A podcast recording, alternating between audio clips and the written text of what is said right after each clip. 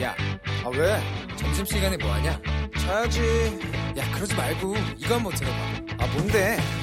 지금 당장 라디오를 켜봐 나른한 오후 깨울 시사 토크쇼 모두가 즐길 수 있고 함께하는 시간 유쾌하고도 신나는 시사 토크쇼 오태훈의 시사본부.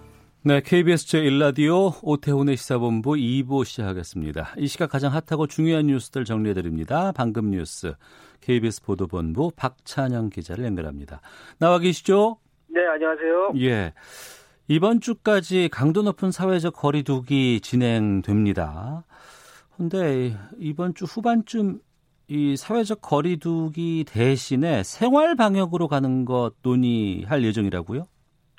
네, 말 그대로 생활 속에서 방역을 강화하는 것으로 되돌아가는 것을 한번 논의를 해보겠다는 겁니다. 네. 지금은 이 사회적 거리두기가 두기가 강도가 높아서 뭐 교회나 집회 금지, 유흥업소 영업 정지, 그리고 가능한 외출 자제하고 기업들 같은 경우는 재택근무하고 사실상 밖에 최대한 나오지 말라는 그런 강한 거리두기 그 준칙을 지금 지키고 있는데요. 네. 대신에 이제 일상생활로 이제 돌아가고 어 다만 사람 간의 거리두기라든지 손, 씻, 손 씻기, 마스크 쓰기 같은 방역을 철저히 해보자라는 겁니다. 최근 의료계하고 인문사회 어, 경제 전문가들이 모여서 제1차 생활 방역 위원회를 열었거든요. 네. 여기에서 이제 생활 방역으로 돌아가면 어떻게 기준을 마련하느냐를 논의해서 그 기준을 마련했는데 만약에 아프게 되면 3, 4일 동안 집에 머물도록 하고 음. 그리고 사람과 사람 사이에 두 팔 간격으로 거리를 유지해서 만나고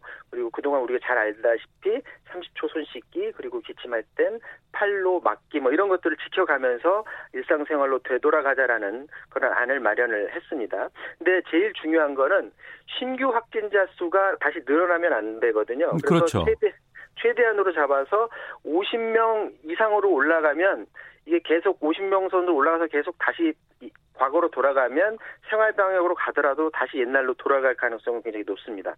어, 정세균 국무총리가 이번 주 후반에 그동안 진행된 강도 높은 사회적 거리두기 성과를 평가하고 그 생활 방역 체제로 어, 넘어갈지 이걸 한번 논의를 해보겠다 오늘 이렇게 발표를 했고요.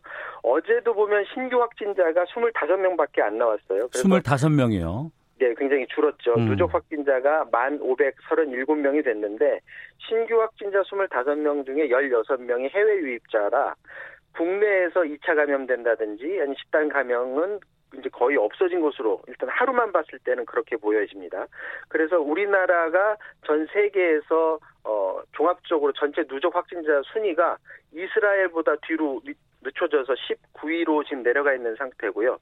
지금 정부는 코로나19가 안정세로 지금 접어든 것으로 보고 있고요. 하지만 완전한 치료제가 나와야 되고 또 백신이 나와야 되기 때문에 네. 그 전에 우리나라에서 코로나19를 완전히 잡을 수는 없다고 보고 있습니다. 그리고 날씨가 완전히 풀려서 음. 여름이 돼서 이 코로나19 특성상 특성이 정확히 어떤지는 모르지만 어, 이전 어, 코로나 와 비슷해서 또 자연적으로 없어질 가능성도 있긴 하지만 어쨌거나 이런 백신이나 치료제가 나오기 전까지는 완전히 없어질 수는 없다. 그래서 일상생활로 되돌아가더라도 어, 이런 준칙은 지키면서 일상생활로 되돌아가는 것을 지금 논의하겠다는 거고요. 이런 논의를 하는 것은 지금 경제 활동을 해야 일자리가 유지되고 또 뭐 자영업자들도 먹고 살 수가 있는데 이번 주간 신규 확진자 수의 추이가 생활방역 전환의 판단에 중요한 기준점이 될 것 같고요. 네. 근데 이제 학생들의 등교는 과연 어떻게 하느냐? 생활 방역에 되돌아가더라도 학생들은 당분간은 어, 지금처럼 집에서 인터넷으로 수업 받는 것을 유지를 하다가 생활 방역이 어느 정도 안정되면 음. 그때 뒤늦게 들어가는 것으로 지금 전망이 되고 있습니다. 정 총리는 특히 생활 방역이 일상으로 복귀하는 게 아니다. 네. 예전과 같은 일상으로는 상당 기간 아니면 어쩌면 영원히 되돌아갈, 어, 되돌아갈 수도 없을지도 모른다 이렇게 오늘 말하기도 했습니다. 네. 우리 일상생활 자체가 바뀐 상황이기 때문에 상당히 좀 이렇게 고민이 되는 시점입니다. 이 특히 경제가 지금 제대로 안 돌아가는 것도 상당히 좀 영향을 주는 것 아닌가 싶은데 그 4월 수출 동향이 나왔다면서요. 네, 그러니까 4월 들어서 1일, 1일부터 10일까지 수출 금액이 나왔는데 지난해 같은 기간보다 한 18.6 2% 감소를 했고요. 네.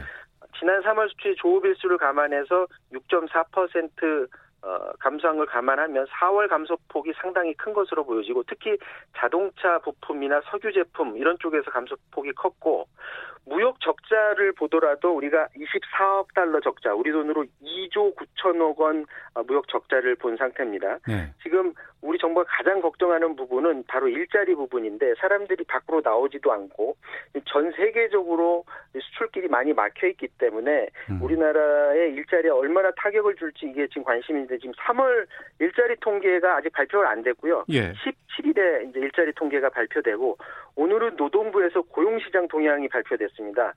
요게 보면은 어 구직급여 신규 신청자 수가 나왔는데 네. 3월에 그러니까 일자리를 잃어서 급여를 달라 구직급여를 달라고 신청한 사람이 15만 6천 명이고요. 음. 지난해 같은 달보다 3만 1천 명 늘어났습니다. 많이 늘어난 거죠. 어. 근데 여기는 어, 고용보험에 가입하지 않은, 않은 사람들은 포함이 안 됐기 때문에 실질적으로 실직한 사람들은 이보다 더 많을 것이다 이렇게 전망이 됩니다. 2월 실업자 수가 115만 3천 명이었고 실업률이 4.1%였는데 네. 3월은 당연히 더 큰 폭으로 증가할 것으로 예상이 되고 있습니다. 네. 자, 그리고 그 세월호 유가족 모욕 발언으로 머리를 빚은 그 경기 부천병의 차명진 후보. 지난번에 제명 면 하나 싶었는데 오늘 제명됐네요. 조금 전에 어, 차명진 후보 후보 자격이 박탈이 됐습니다. 미래통합당 윤리위가 지난 주만 해도 탈당 권고를 해서 당 이름을 걸고 선거에 에, 나가는 것으로 다들 알고 있었는데 네. 또다시 입조심을 안 해서 어, 제명 결정을 받았습니다. 자, 미래통합당에서 탈당 공고 전부터 이제 경기 부천병에 출마했죠. 이 차명진 후보의 세월호 유가족 그 폄하 발언이 에, 굉장히 후폭풍을 불러왔었는데 탈당 권고 이후에 자신의 페이스북에 또다시 막말성 글을 올렸습니다.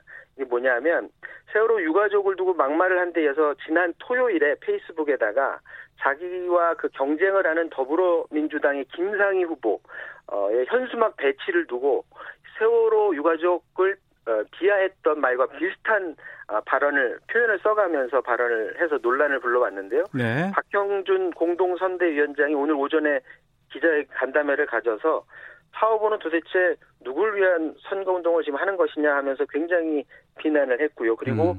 어, 최고위에서 아마 제명 논의를 할 것이다 발표를 했었는데 윤리위 제명 의결 거치지 않고 왜냐하면 그걸 거치게 되면 선거 어, 기간이 얼마 남지 않아서 네.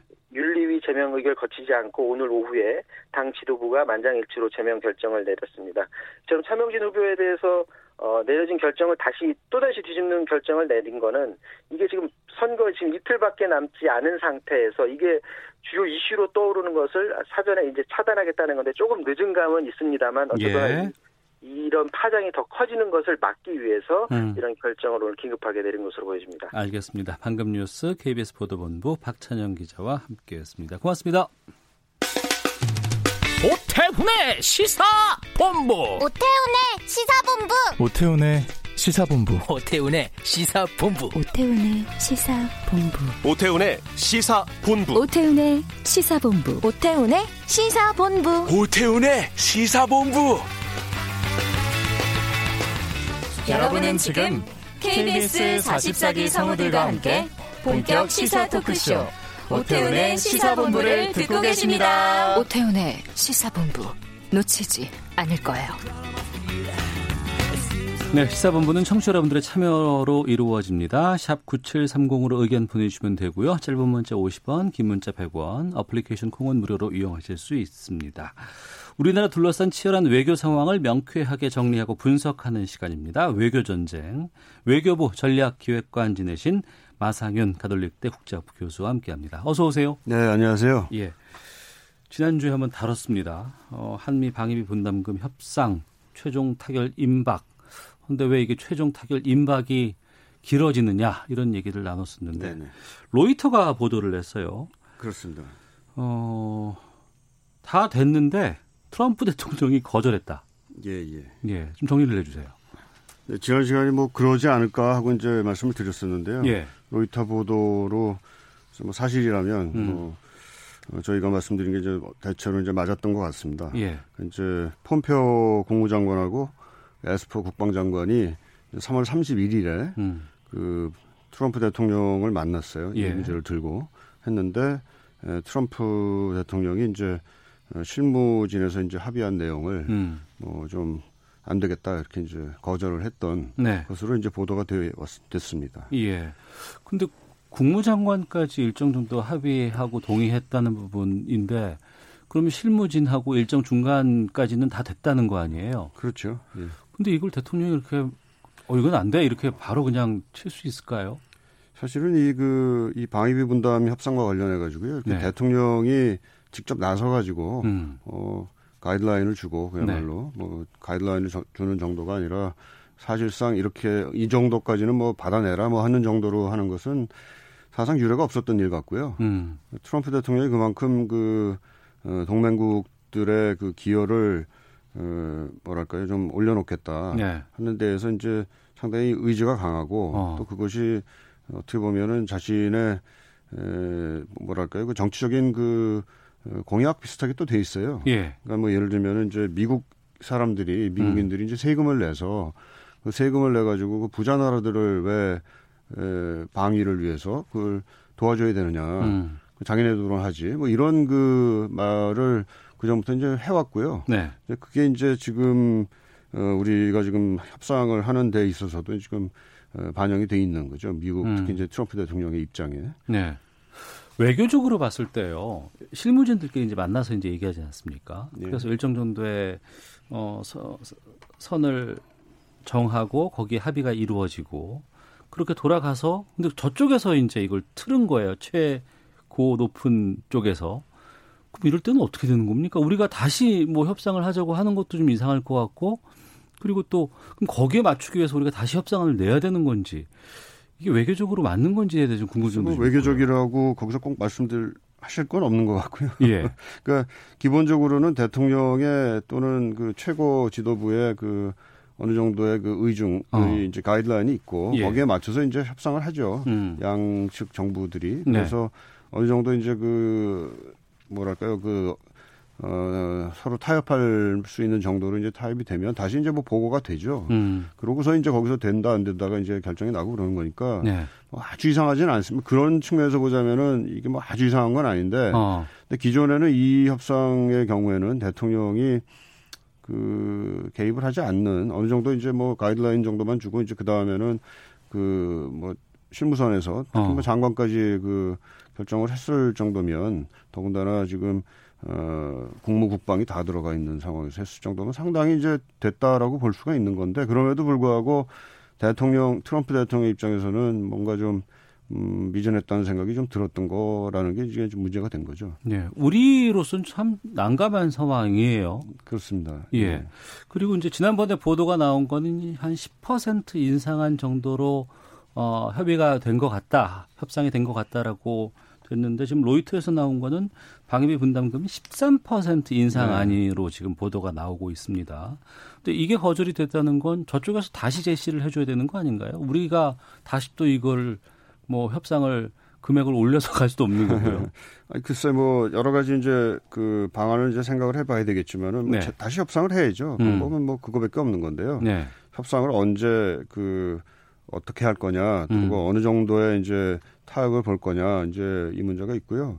그 트럼프 대통령이 이제 이거를 뭐 어떻게 보면 맨 마지막 순간에 그 안 받았다, 틀었다라는 것은 그 타협안으로 제시가 됐던 뭐 13% 인상이 결국 그게 그 불만족스러웠다라는 그렇겠죠. 얘기겠죠. 그러니까 예.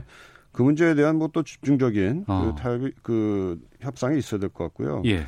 뭐 그것을 우리가 또 어떻게 보면은 뭐 우리 입장에서는 최선의 그 어, 수준이 이 정도다라고 이제 음. 제시를 했었던 걸 테니까 이걸 또 갑자기 우리도 입장을 바꾸긴 좀 어려울 거고요. 네. 어, 하지만 뭐 이제 우리 입장에서도 지금 당장은 지금까지 협상은 총선을 임박해 놓은 상태에서 하던 거였고 음. 총선이 이제 좀 지난 상태에서 좀 다시 협상이 돼야 될 테니까 조금의 여지는 더 생기지 않을까 싶습니다. 그렇지만 이제 우리가 또 결국은 이게 국민들에게 또 설명이 돼야 되는 부분이 있으니까요. 네. 어, 뭐 그런 부분들은 그 최대한 또 반영을 해서 예를 들어서 뭐 어, 그 인상을 좀 올린다 하더라도 그걸 또 매년 그 인상률을 또 정해가지고 한 들어서 한 5년 정도를 기간으로 잡는 협상을 한다 그러면 음. 최종적으로 이제 우리가 부담해야 되는 그 어, 금액은 생각 그뭐 매년 이게 올라가는 거에 비하면은 생각보다는 적을 수 있는 뭐 이런 수준으로 한다든가 뭐 여러 가지 이제 타협안을 생각해 볼 수 있을 거고요. 또또 네. 또 중요한 거는 지금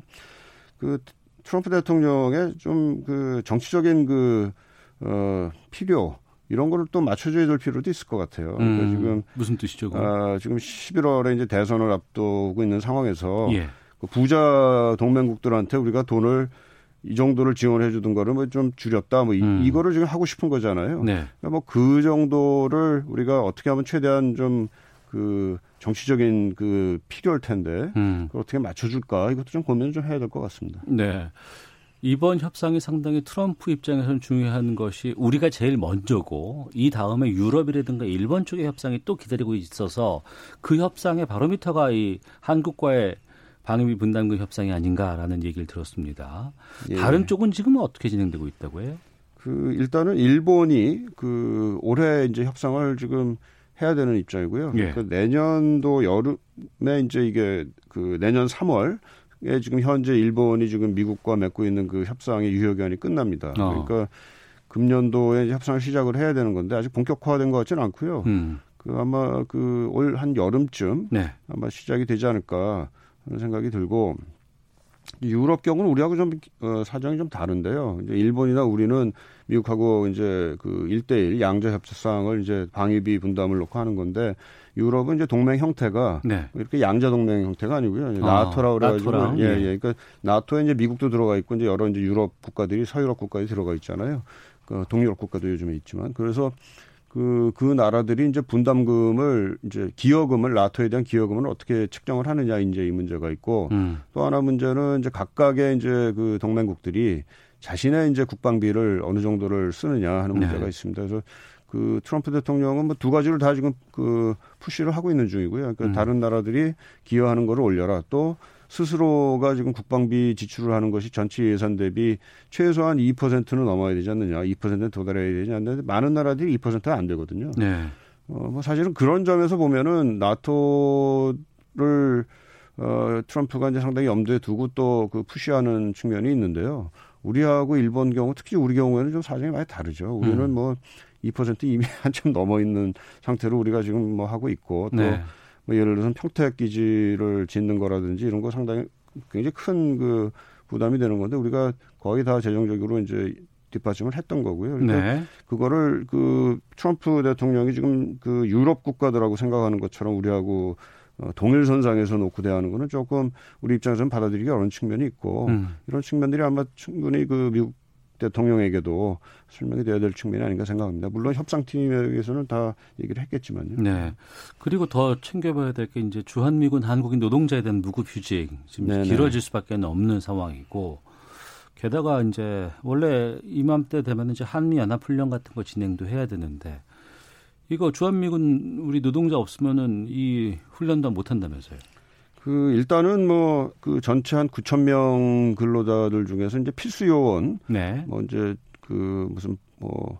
뭐 의료 보건 뭐 기타 이제 작, 작전과 관련된 필수 요원들은 이제 계속 근무를 하고 있어서 어. 뭐 아주 그 못할 정도는 아닌 모양이에요. 네. 그렇지만 여전히 이제 그 일을 뭐 예를 들어서 다섯 사람이 하던 거를 이제 두 사람이 한다든지 세 사람이 한다든지 뭐 이렇게 되면은 그 업무가 이제 너무 과중되는 측면이 있고요. 음. 어, 그렇기 때문에 전체적으로 이제 그 대비 태세에 좋은 영향을 미치긴 좀 어렵겠죠. 네. 뭐 아주 지금 당장이 어렵지는 않겠지만 음. 이게 시간이 지날수록 점점 어려워질 수는 아마 그거는 이제 불가, 불가, 불가피하지 않을까 이렇게 생각이 됩니다. 예, 알겠습니다. 자, 외교 현안들 살펴보고 있습니다. 마사균 가톨릭대 국제학부 교수와 함께하고 있는데요. 미국 대선 상황 좀 지켜보겠습니다. 네. 버니 샌더스 상원 의원이 중도 하차를 했어요. 이제 바이든 전 부통령으로 확정이 됐고 그러니까 바이든 대 트럼프, 트럼프 대 바이든 양자 대결로 치러지게 됐습니다. 버니 샌더스 상원 의원은 중도 하차한 이유가 뭐예요? 네, 이제 4월 8일에 이제 저희 트위터를 통해 가지고 이제 경선을 중단하겠다 이렇게 얘기를 한 거고요. 네. 이제 1차적인 이유는 이제 민주당 그 경선 과정에서 이제 바이든 후보 쪽으로 이제 세가 몰리고 음. 있는 게 이제 제일 중요했던 이유 같아요. 그러니까 그 이제 뭐 부티지지부터 해가지고 그 경선에서 이제 어 이제 중단을 하는 후보들이 네. 바이든을 후보를 이제 나는 지지하겠다 이렇게 이제 선언을 이제 잇따라서 했고요. 또 어, 민주당 당그 당원들 내에서도 음. 그 뭔가 그 트럼프를 이길 수 있는 네. 현 대통령을 어, 이길 수 있는 그런 후보를 뽑아야 된다라는 그런 그 공감대가 높아지면서 음. 바이든 후보를 이제 미는 어떻게 보면 그런 이제 그 대세가 좀 형성이 되고 있다는 게 어. 제일 중요한 이유였던 것 같고요. 두 번째는 이제 코로나 바이러스 사태인데 이게 이제 그 사회적 거리두기 뭐 이런 걸 해야 되니까 그 유세라든지 집회 이런 게 불가능해지잖아요. 음, 그러니까 네네. 샌더스 상원의원 경우에는 그런 그 유세나 이런 걸 통해 가지고 어떻게 보면 좀 그 반전을 할 수 있는 음. 그런 기회를 참 잡아야 되는데 그런 게 이제 사실상 봉쇄가 돼 있는 또 음. 상황도 있고요. 뭐 거기다가 이제 그 오바마 전 대통령이 뭐 전화를 해가지고 어 샌더스 후보를 어좀 설득을 했다 뭐 아. 이런 얘기도 나오고 있습니다. 오바마 전 대통령까지 나서서 설득할 정도라고 하면 조 바이든이 경쟁력이 있다고 민주당 쪽에서 보는 것 같네요. 그렇죠. 그리고 이제 제일 중요한 거는요. 아까 예. 말씀드린 것처럼 지금 민주당이 이번 선거는 기필코 음. 그 승리를 해야 되겠다. 네. 트럼프 대통령을 무조건 그 어, 재선을 하지 못하도록 해야 되겠다라는 점에 지금 굉장히 그 민주당 전체가 음. 그 포커스를 좀 맞추고 있는 측면이 있고요. 뭐 네. 전체는 네. 아니겠지만 하여튼 대부분의 경우가 그러다 보니까는 그럼 이게 그, 그 민주당의 세가 아, 분리가 되지 않도록 음. 나뉘어지지 않도록 하는데 이제 굉장히 그, 그 심혈을 기울이고 있는 것 같고요. 뭐 어떻게 네. 보면 오바마 대통령도 그런 그 취지에서 그 뭔가 좀 한, 일, 민주당의 그 단합된 그 표심을 보여주기 위한 그런 후보를 내야 되겠다. 음. 그런 차원에서는 바이든 후보가 맞지 않겠냐 이렇게 이제 봤던 것 같습니다. 물론 그 이제 바이든 후보가 오바마 행정부 시절에 이제 뭐 부통령을 지냈던 뭐 그런 인연도 아마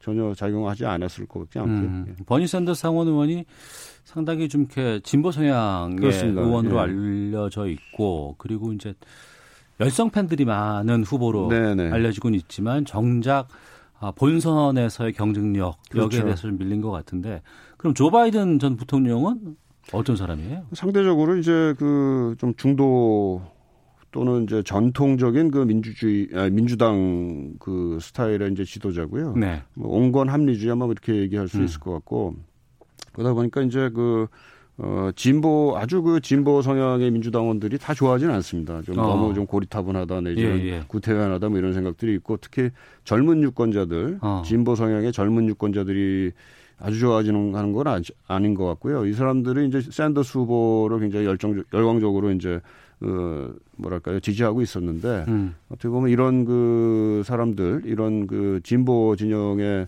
민주당 내에서도 좀 진보적인 성향의 사람들을 포용하는 것도 어떻게 보면 그 바이든 후보의 지금 현재 과제 중에 하나로 남아 있습니다. 트럼프 대 바이든, 바이든 대 트럼프. 지금 여론조사는 어떻게 나오고 있습니까? 그 몇 가지 지금 여론조사 결과를 보니까요. 그 한한 예. 한 3월 중순부터 이제 이달 초까지 여론조사들이 쭉 있었는데 대체로 뭐 폭스 뉴스 같은 데는 비슷하다. 어. 어 거의 동률 그 여론 그 지지율이 비슷하다 나오고요. 뭐 CNN 같은 데는 한 11% 정도를 어, 바이든 후보가 앞서는 걸로 나오고 그래서 어. 좀 편차는 있, 있습니다만은 예. 대체로는 예. 바이든 후보가 뭐 지금 상태에서 아마 그 투표를 바로 하면 어. 어, 좀 앞서는 걸로 약간 좀 앞서는 걸로 나오지 않을까 이런 생각입니다. 근데 또 이제 코로나 사태라는 게 갑자기 지금 등장을 큰 해서 연수죠. 예. 이게 어떻게 작용을 할지는 지금 전혀 예측이 안 되는 거잖아요. 네, 근데 지금까지는 일단 보면은 그 트럼프 대통령이 그 지금 뭐 매일 거의 그 텔레비에 나와가지고 음. 그 뉴스 브리핑을 하면서 이제 그 사실상 이제 국민들 앞에 매일 이제 나서고 있는 셈인데요. 네. 뭐그 결과인지 아니면은 지금 이제 굉장히 위기 상황이라서인지 이제 일종의 그 결집 효과가 어. 나타나서 좀상그 지지도가 좀 올라간 측면이 있었는데 어, 그것도 좀 한계가 좀 있는 거 아니냐 이런 음. 그 조짐들이 좀 나오고 있는, 있는 것 같습니다. 11월이면 아직까지 좀 많이 남았죠. 많이 남아 있는 네. 상황이네요. 알겠습니다. 자 외교 전쟁 가톨릭대 국제학부 마상현 교수와 함께했습니다. 오늘 말씀 고맙습니다. 네, 고맙습니다. 예, 헤드라인 뉴스 듣고 기상청 교통 정보까지 확인하고 다시 돌아오도록 하겠습니다. 중앙재난안전대책본부는 오늘 0시부터 미국발 입국자는 자가격리될 3일 이내에 전수 검사하겠다고 밝혔습니다. 이는 국내 코로나19 해외 유입 확진 사례 가운데 미국발 확진자가 37.6%로 집계된 것을 고려한 조치입니다.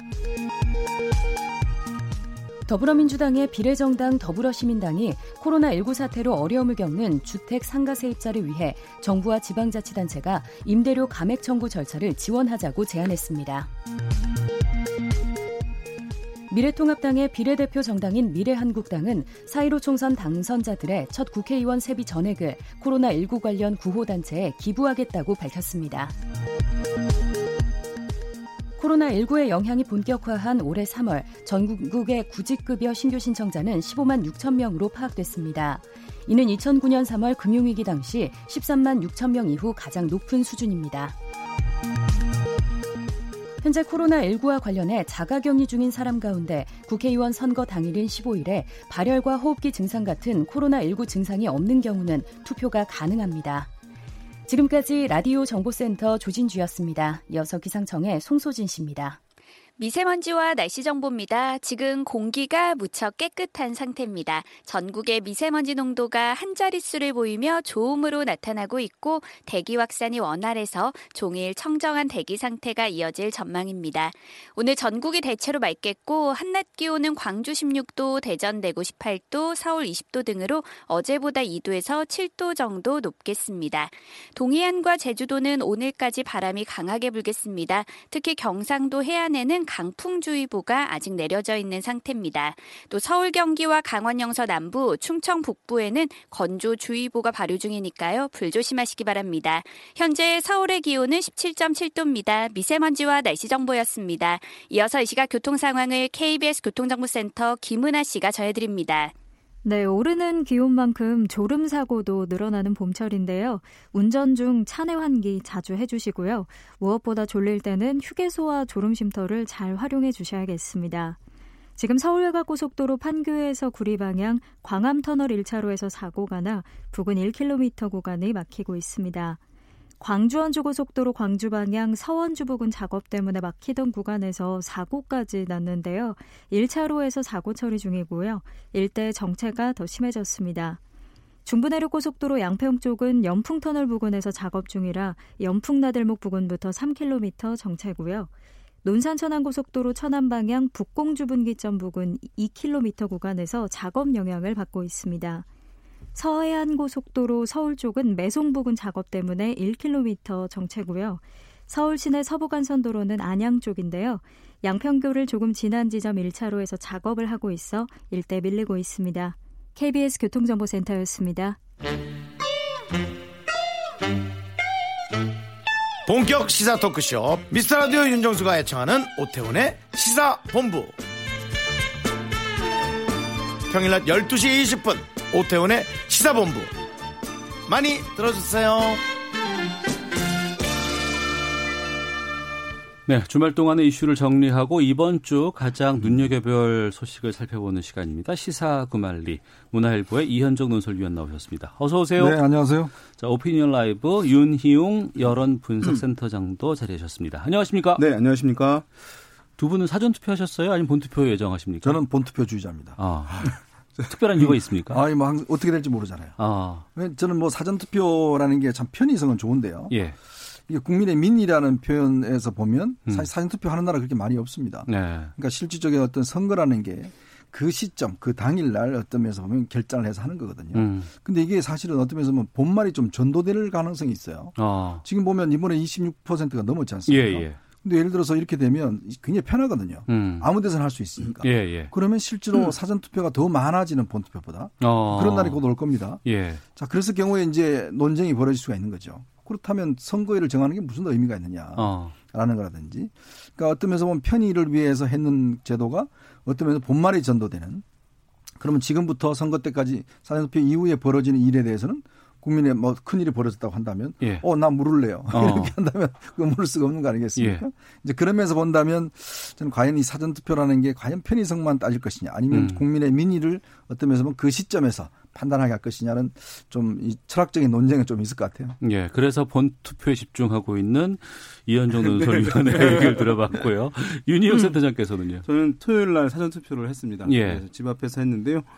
어, 줄이 엄청 길더라고요. 음. 한 100m 정도 줄을 서가지고 물론 예. 이제 간격이 있었기 때문에 그렇긴 한데 이 사전 투표 제도가 어, 본선거에 보조 수단이 더 이상 아니라는 생각이 들었습니다. 음. 그러니까 어, 지금 투표율도 지금 뭐 절반 정도는 이제 한 것이거든요. 그러니까 따지고 보면 지금 오늘은 투표율이 아니지만 이미 선거 당일에 한 절반 정도 지난 거나 마찬가지예요. 어. 앞에 이제 했으니까. 예. 그래서 이제 이 제도는 이제 상당히 뭐 말씀하신 대로 이제 편리하고 한 측면들이 이제 있고 좀 유용한 측면들이 있다고 생각되는데 실제 투표를 못 하지 못하는 사람들이 투표하는 효과가 있어요. 음. 음 특히 이제 우리나라 젊은이들의 그 주소지 행태를 보게 되면 네. 주민등록 주소지가 있는 데서 뭐 서울에 있는 사람들은 지방으로 지방에 있는 사람 서울로 하면서 실제 거주지와 불일치하는 음. 학업과 취업의 이유로 불일치하는 경우들이 제법 있거든요. 저도 젊은 사람들이 더 많죠. 네, 저도 예, 한 예. 30대 중반 돼서 옮긴 것 같아요 주소지를. 음.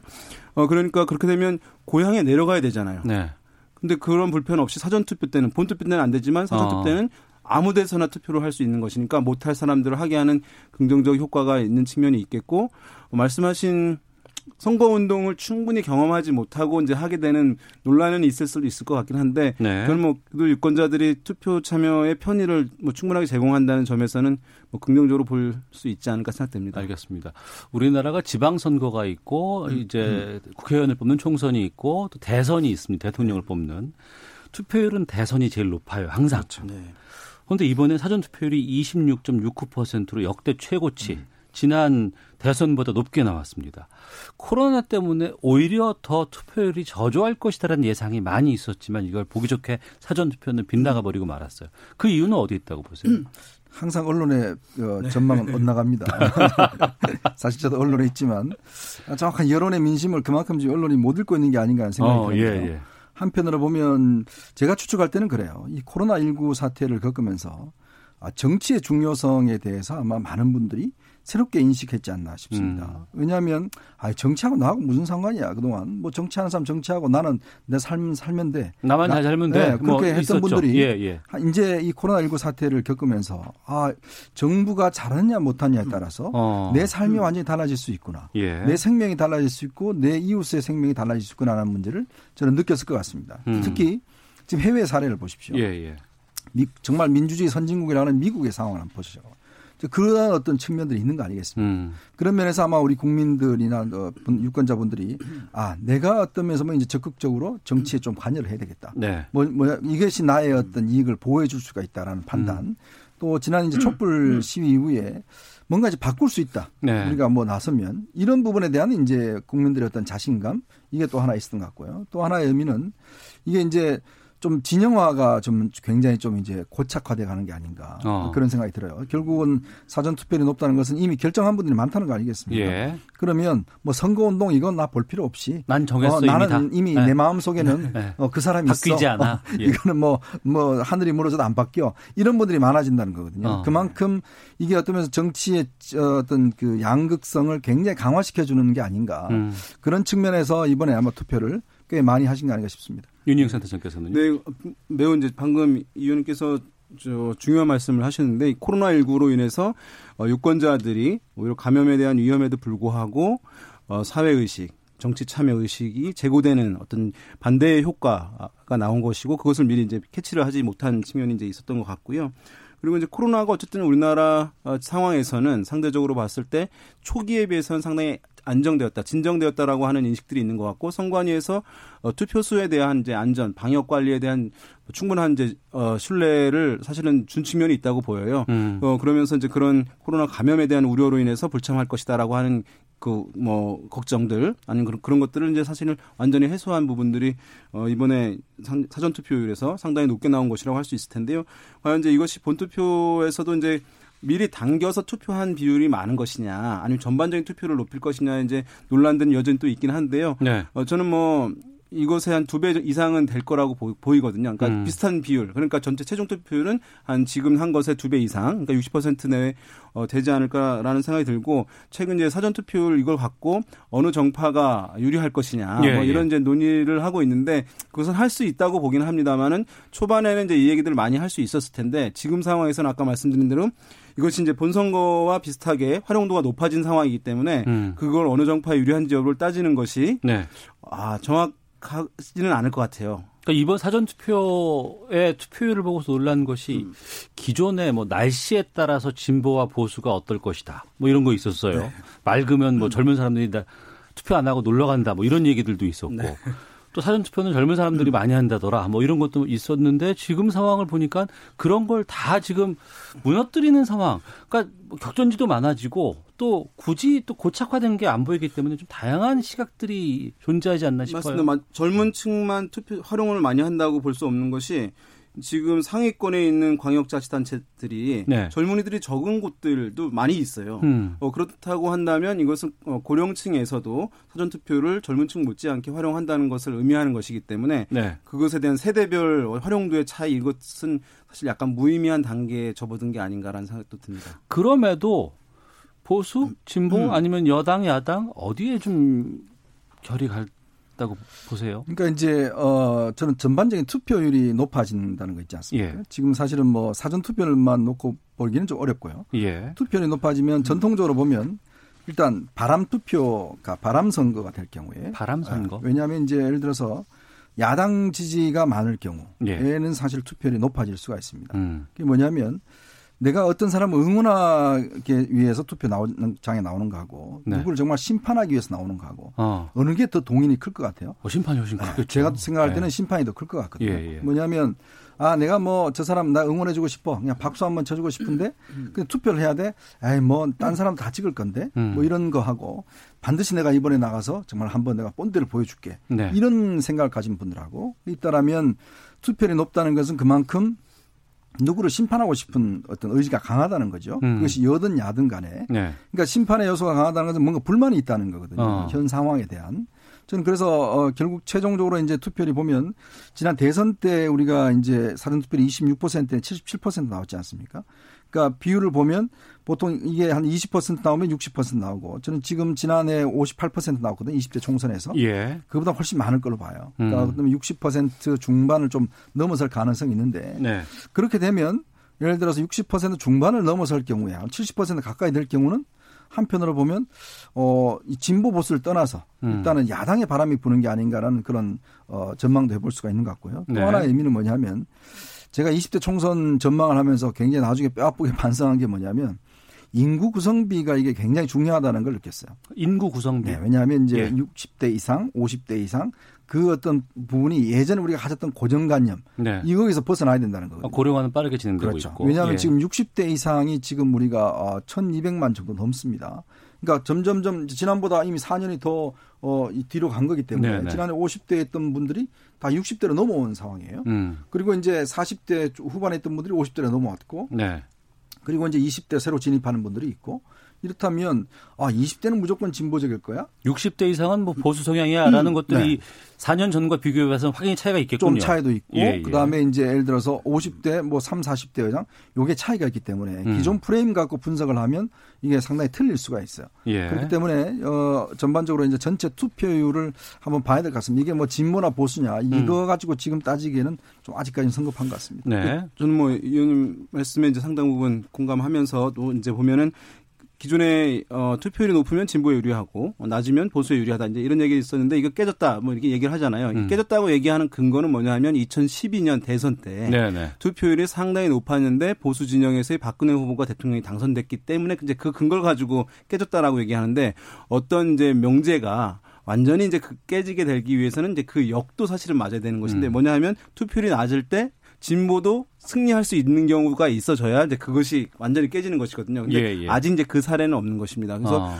어 그래서 이제 좀 여전히 저는 유효한 측면이 있다고 보고 투표율이 높아지면 어떤 의미냐 의, 것이냐 하면은 어쨌든 뭐 고령층도 많이 나올 수 있는 부분도 있겠습니다만은 중도층 그러니까 양쪽 진영의 선거에 대한 정치에 대한 관여도가 높은 진보 고관여층, 뭐 고, 보수 고관여층 외에 중도 중간층들도 많이 투표장에 나온다는 것을 의미하거든요. 음. 어 그런데 그럼 그 중도 성향이 지금 중도 성향이 어떤 성향을 가지고 있느냐?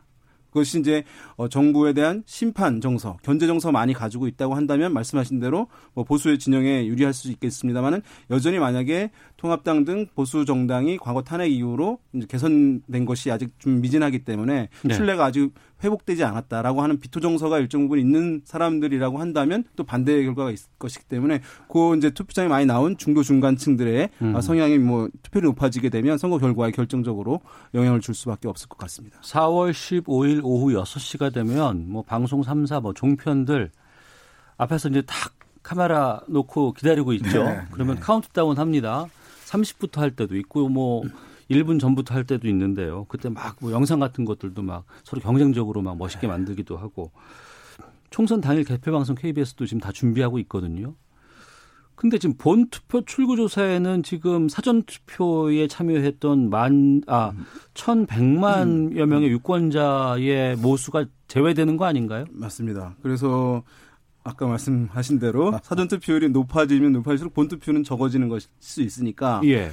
근데 출구 조사는 본 선거일에 투표에 참여한 사람들만 대상으로 이것을 표집을 하는 거예요. 표집해서 예. 계산을 해내는 것인데 어. 그렇게 되면 사전 투표에 참여한 사람들이 특정한 어떤 성향을 가지고 있는 사람들이라고 한다면 예. 이게 이제 차이가 발생할 수밖에 없는 것이잖아요. 어. 그래서 이제 사실은 선관위에서 네. 어, 사전 투표에 참여한 사람들의 연령, 그러면 이제 성별 이런 정보들을 그 출구조사 하는 팀에게 전달을 해줍니다. 아 그래요? 예, 그래서 그러면 이제 본 선거일에 투표한 사람들 가지고 아 성향별 나이별로 또는 성별로 또 지역별로 이런 이제 흐름들이 나타나는 것을 알 수가 있잖아요. 그럼 보정을 그걸 가지고 추정을 하는 것입니다. 어. 그래서 아 그때 사전 투표에 이렇게 연령대별로 나왔으니까 또 지역에서 성별로 이렇게 나왔으니까 하는 것인데 그럼에도 불구하고 이것이 이제 만약에 한 4분의 1 정도로 적다고 한다면 큰 음. 문제가 되지 않을 수 있겠지만 지금 만약에 절반 가량 된다라고 한다면은 상당히 이제 그 오차가 더 커질 가능성이 있고 또 한 가지는 코로나 19가 이제 어쨌든 아까 제가 진정 많이 됐다고 얘기를 드리기는 했습니다만은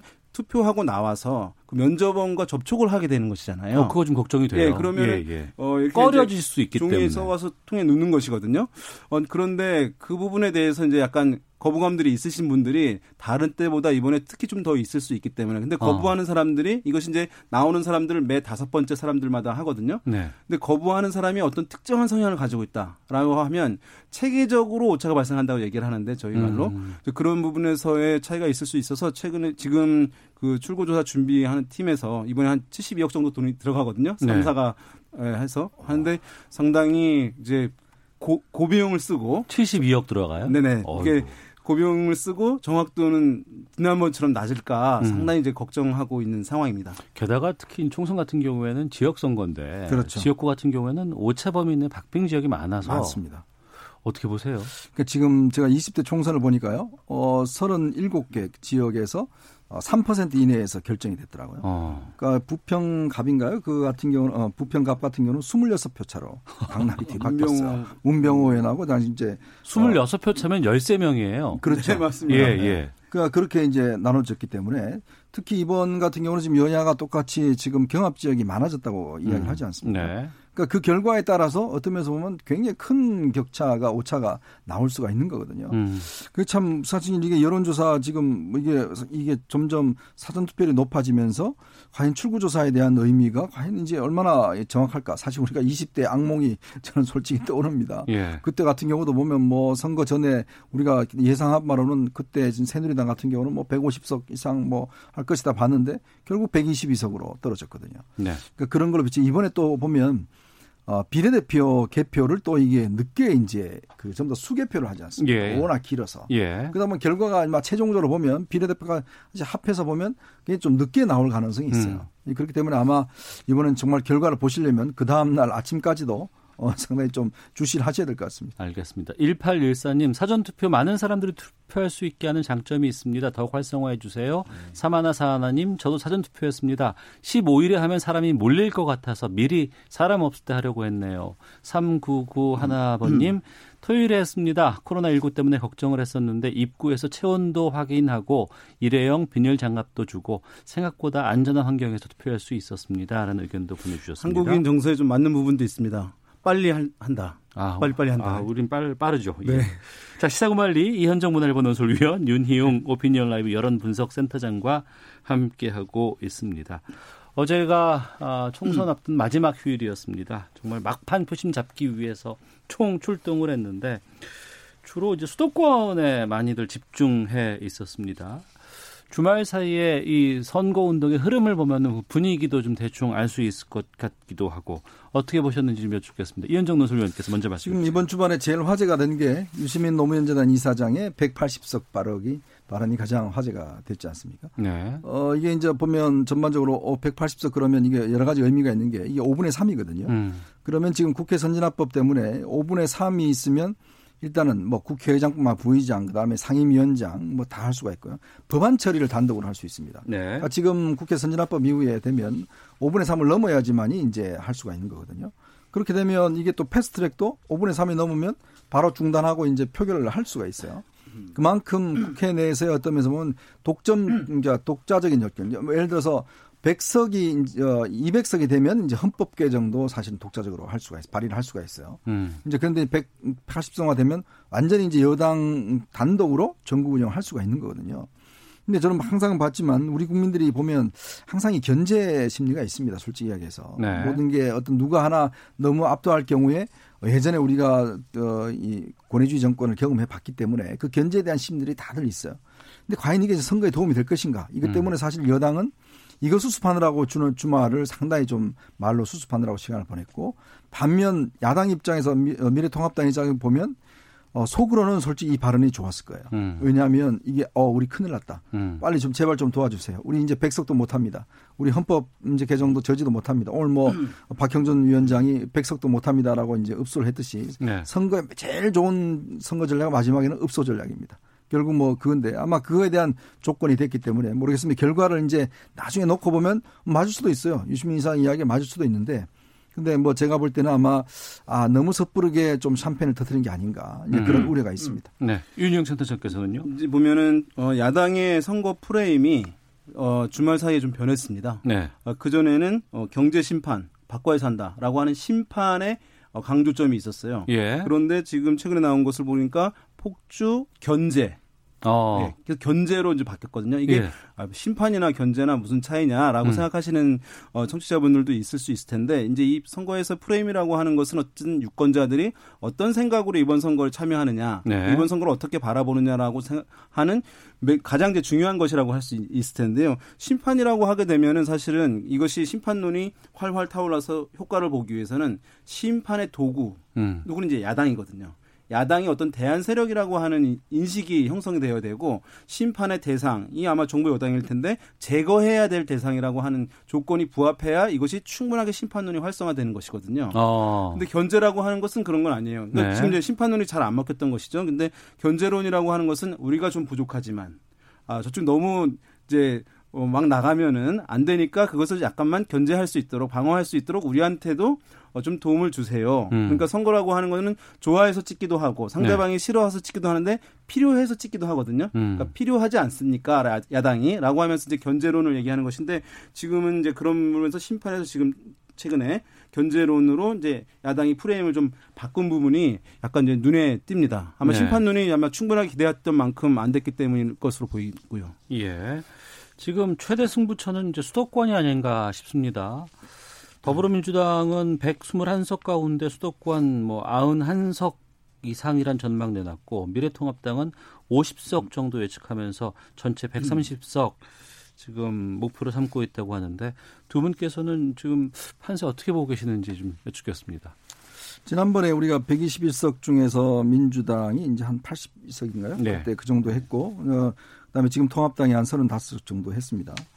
근데 지금 이제 어 민주당은 더 여기서 이제 한 10석 정도를 더 많이 보는 것 같아요. 음. 어, 왜 그러냐면 지금 이제 현재 여론조사로 상황을 보면 뭐 충분히 이제 가능할 것이다라고 보는 것이고 예. 아무래도 이제 사실은 이제 통합당이 음. 사실 선거 전략을 처음부터 제가 볼 때는 어, 국민들한테 뭔가 좀 이 믿음직한 야당, 좀 견제 어떤 힘을 실어주는 야당 이 선거 전략에서 최근에 아시겠지만 차명진 후보의 지금 세월호 발언이라든지 사실 이런 게요 수도권은 굉장히 민감합니다. 예. 예전에 아시겠지만 예전에 뭐 김용민 씨 같은 경우는 여러 가지 그런 뭐 발언 때문에 문제가 됐고 또 노인 비하 발언이라든지 그런 게 지방보다는 수도권에 굉장히 많은 표심에 왔다 갔다 하는 측면이 있어요.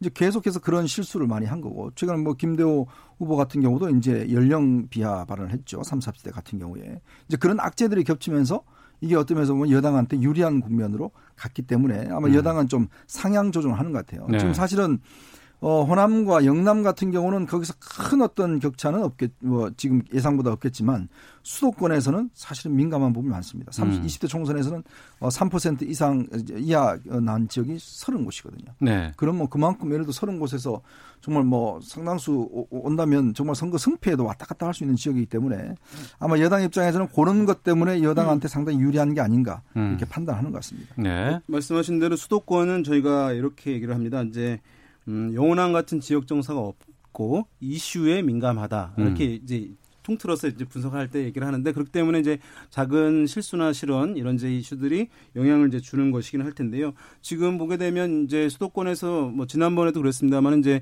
진보 진영에서 또는 지금 현 여당이 좀 우세를 보이는 것은 이제 틀림없는 사실이긴 하, 어, 하겠고요. 이번에도 뭐 그런 흐름들은 이어질 것으로 보이는데 어, 어떤 지역들에서는 어, 이제 야당이 경쟁력을 보이는 경우들이 있어요. 그런 지역들 살펴보게 되면 먼저 고양이라든가 또는 이제 송파, 분당, 용인 이런 지역에서 어, 이제 여당 후보들이 와 우세할 수도 있을 텐데 야당 후보들이 경쟁력을 보이는 곳들이 간간히 있거든요. 그런 네. 지역들을 유심히 보면 음. 동일한 이제 이슈가 있습니다. 예. 부동산 이슈들이 그 지역에 상당히 이제 뭐 활성화되어 있는 지역들이에요. 음. 어 그래서 부동산 이슈가 그 지역에서 뭐 종부세 등 상당히 이제 그 핫 이슈가 되어 있는 지역에서는 또그 이슈로 인해서 정부 여당에 대해서 어떤 견제나 어떤 뭐 부정적 인식이 큰 유권자들이 존재할 수 있는 것이기 때문에 본인의 이제 재산권이 어쨌든 침해당한다고 생각하시는 분들 그런 부분 지역들에서는 이제 야당이 일정 정도 어 지금 뭐 경쟁 구도를 형성하고 있는 측면이 있다고 여기 말씀드릴 수 있을 것 같습니다. 예.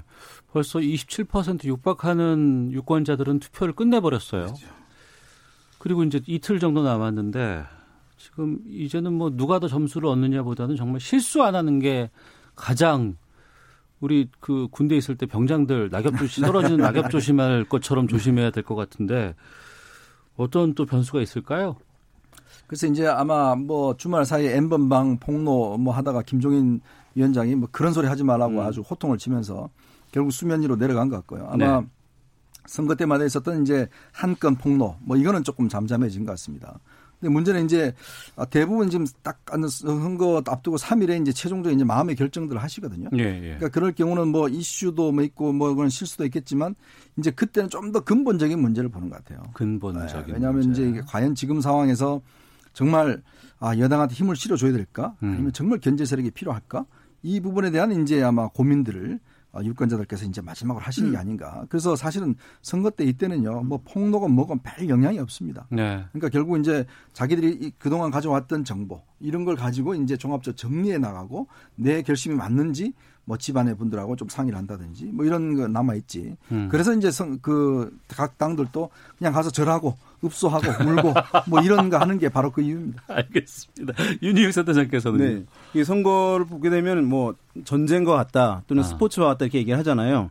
어, 비슷한 면이 있는데 근본적으로 다른 게 있습니다. 전쟁과 스포츠는 그 상 각자가 네. 맞붙어가지고 한쪽을 쓰러뜨리면 끝나는 거예요. 네. 근데 이제 정치나 선거는 그게 아니라 제 3그룹이 3자가 있는 음. 대, 3, 지켜보고 있는 대중 유권자들이 지켜보고 있기 때문에 그분들을 설득하는 싸움이거든요. 예. 그 막판의 실언이라든가 막말 등은 선거는 정치의 지지의 근거를 제공해 주는 싸움인데 지지 철회 근거를 제공해 주는 것이니까 그런 부분 이제 조심해야 될 것 같습니다. 알겠습니다.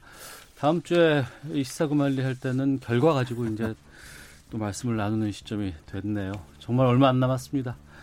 네. 자, 이현정 문화일보 논설위원 윤희용 오피니언 라이브 여론 분석센터장과 함께 시사구말리 총선 전 마지막 시사구말리였습니다. 마치도록 하겠습니다. 두분 말씀 고맙습니다. 네, 감사합니다. 예, 시사문보 여기서 인사드리겠습니다. 내일 뵙겠습니다. 안녕히 계십시오.